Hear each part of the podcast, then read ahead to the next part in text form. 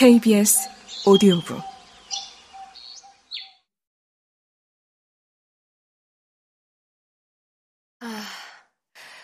헤이 큐!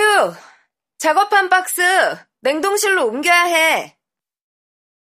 반죽을 제때 기계로 넣지 못해 공백이 생기자 슈퍼바이저는 특단의 조치를 취한다. 한 시간 만에 세 번째 파트로 옮기는 거다. 냉동실이라면 냉동창고 아닌가? 그만둬야 할까? 큐는 잠시 갈등한다. 쉽게 대답하지 못하고 머뭇거린다. 큐는 얼마 전 응급실에 실려갔다.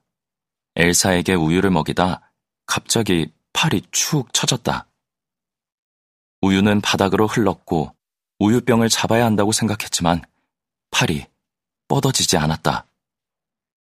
샤워를 하고 나오던 진이 알몸에 물을 뚝뚝 흘리며 911에 전화를 했다. 진이 흘린 물 때문에 엘사가 미끄러질지도 모른다고 규가 말했던가.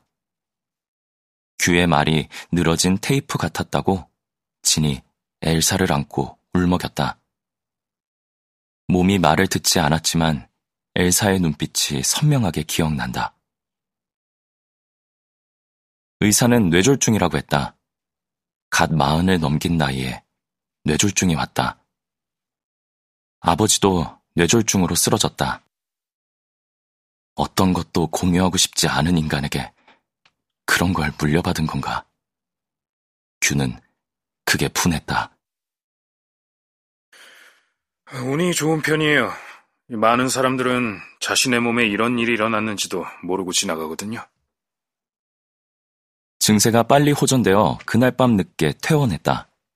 원인을 찾으려면 몇 가지 검사가 더 필요하다고 의사는 말했지만 그리 심각하게 보지는 않았다.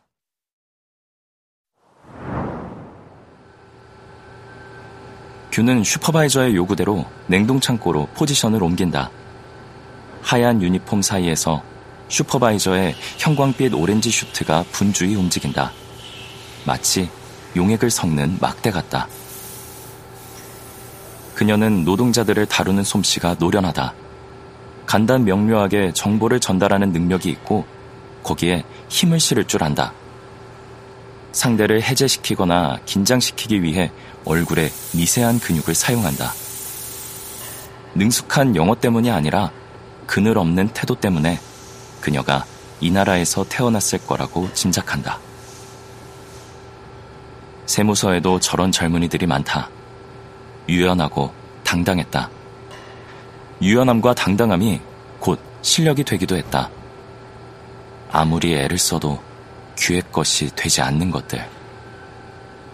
승진 시험과 인터뷰에서 늘 결과가 나빴다. 일은 잘하지만 지도자가 되긴 힘들다고 보는 듯 했다. 버티자. 그럴 때마다 규는 독하게 사는 것보다 안전하게 사는 게 더 낫다고 스스로 설득했다.